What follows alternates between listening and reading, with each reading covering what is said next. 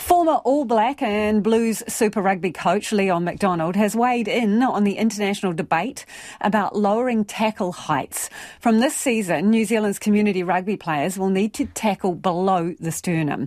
England Rugby has taken this even further, changing the rules to outlaw tackles above the waist in amateur grades. MacDonald says he's still to be convinced about the changes. It just feels it's sort of contrary to the, the essence of the game a little bit, but I understand why. It's um, it's a big move though, isn't it? You know, that will change the game completely, and I don't know if the game needs big overhauls right now. It's, what I'd love to see is the, the evidence behind it. Um, I know there's been talk around, you know, I, I, had some concussions and a lot of mine when I did go low, so I'd love to see see the numbers on that, and then I'd love to see the trials and, and the numbers that come out of it to, to show that it's either working or not.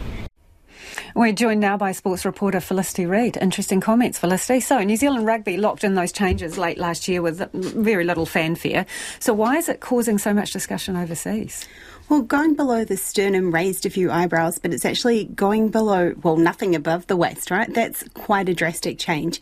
And that's sort of targeting those taller players, and, and a lot has been made around how they would actually be able to adapt to that. And as you just heard from Leo MacDonald there, he says taking, in his opinion, taking a tackle lower is actually been a cause for concussion. And players are saying that it's like whether a hip or a knee to the head is just about as bad as a high tackle. And overseas, that these um, high profile players and coaches have actually taken this up as well. And so in England, a lot of the clubs which would be playing under this under the waist rule, they've sort of really called out the England Rugby Union about what this actually means. And for them, they're losing a lot of players to the game as well. And so they sort of see this as another factor which will drive people away. And that's I guess as well, it's the communication of that type of thing. Maybe in New Zealand it was communicated to these clubs through trials a little bit better than perhaps it has been overseas.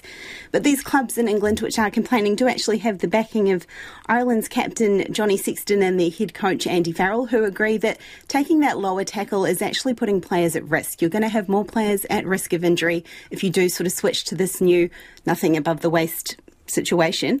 They've also, this has sort of transcended rugby over there as well. The um, England Test cricket captain, Ben Stokes, has spoken out against it. Not sure what his background particularly in that is, but maybe it's talking about safety for athletes would be high priority for him. And the public have got behind it as well. A 30,000 have signed an online petition in one day. So it's really sort of racked up people over there as well and maybe brought more attention to how they'll be playing rugby. Yeah, but I suppose it still leaves the open ended question then how do you lower head injuries? You've got players taking a class action for um, dementia and brain injuries. You know, you can't just do nothing, can you? Oh, exactly. I think everyone involved in this doesn't want to see more head injuries, and maybe it's more around the communication or the way, or finding perhaps that happy medium between what would be considered a safer way to encourage people to tackle. It's uh, like, as I mentioned, that Johnny Sexton, Andy Farrell are talking around tackle technique and the importance of that as opposed to maybe where on the body you are tackling.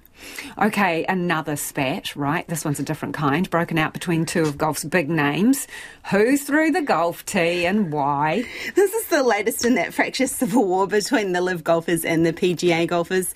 World number one Rory McIlroy was at a golf range in Dubai, and Patrick Reed, American Patrick Reed, popped up to say hello. Rory didn't really want to hear from him and ignored him, snubbed him completely. Uh, Patrick Reed took exception to this and threw the golf tee at him, which all sounds a bit childish and a bit of a schoolyard scrap, really. But uh, I guess that, and Reed completely acknowledges that. He says, well, McIlroy was being childish, and that was why he acted in that way. But we can hear from McIlroy in his own words of why he gave Reed the cold shoulder. I was subpoenaed by his lawyer on Christmas Eve, so I mean, of course, like I'm just trying to have a nice time with my family and and you know someone shows up on your doorstep and delivers that you know you're not take that well so i'm living in reality i don't know where he's living but if i were in his shoes i wouldn't expect a hello or a handshake either and that subpoena there that Rory mentions actually came from a member of Reed's legal team. And it alleges an antitrust violation, claiming that McIlroy, Tiger Woods, Davis Love III, and the PGA are all working together to destroy LIV Golf. Ah, that puts a whole other slant on it, that um, little piece of information. Thank you, Felicity. Felicity Reid there with Sports News.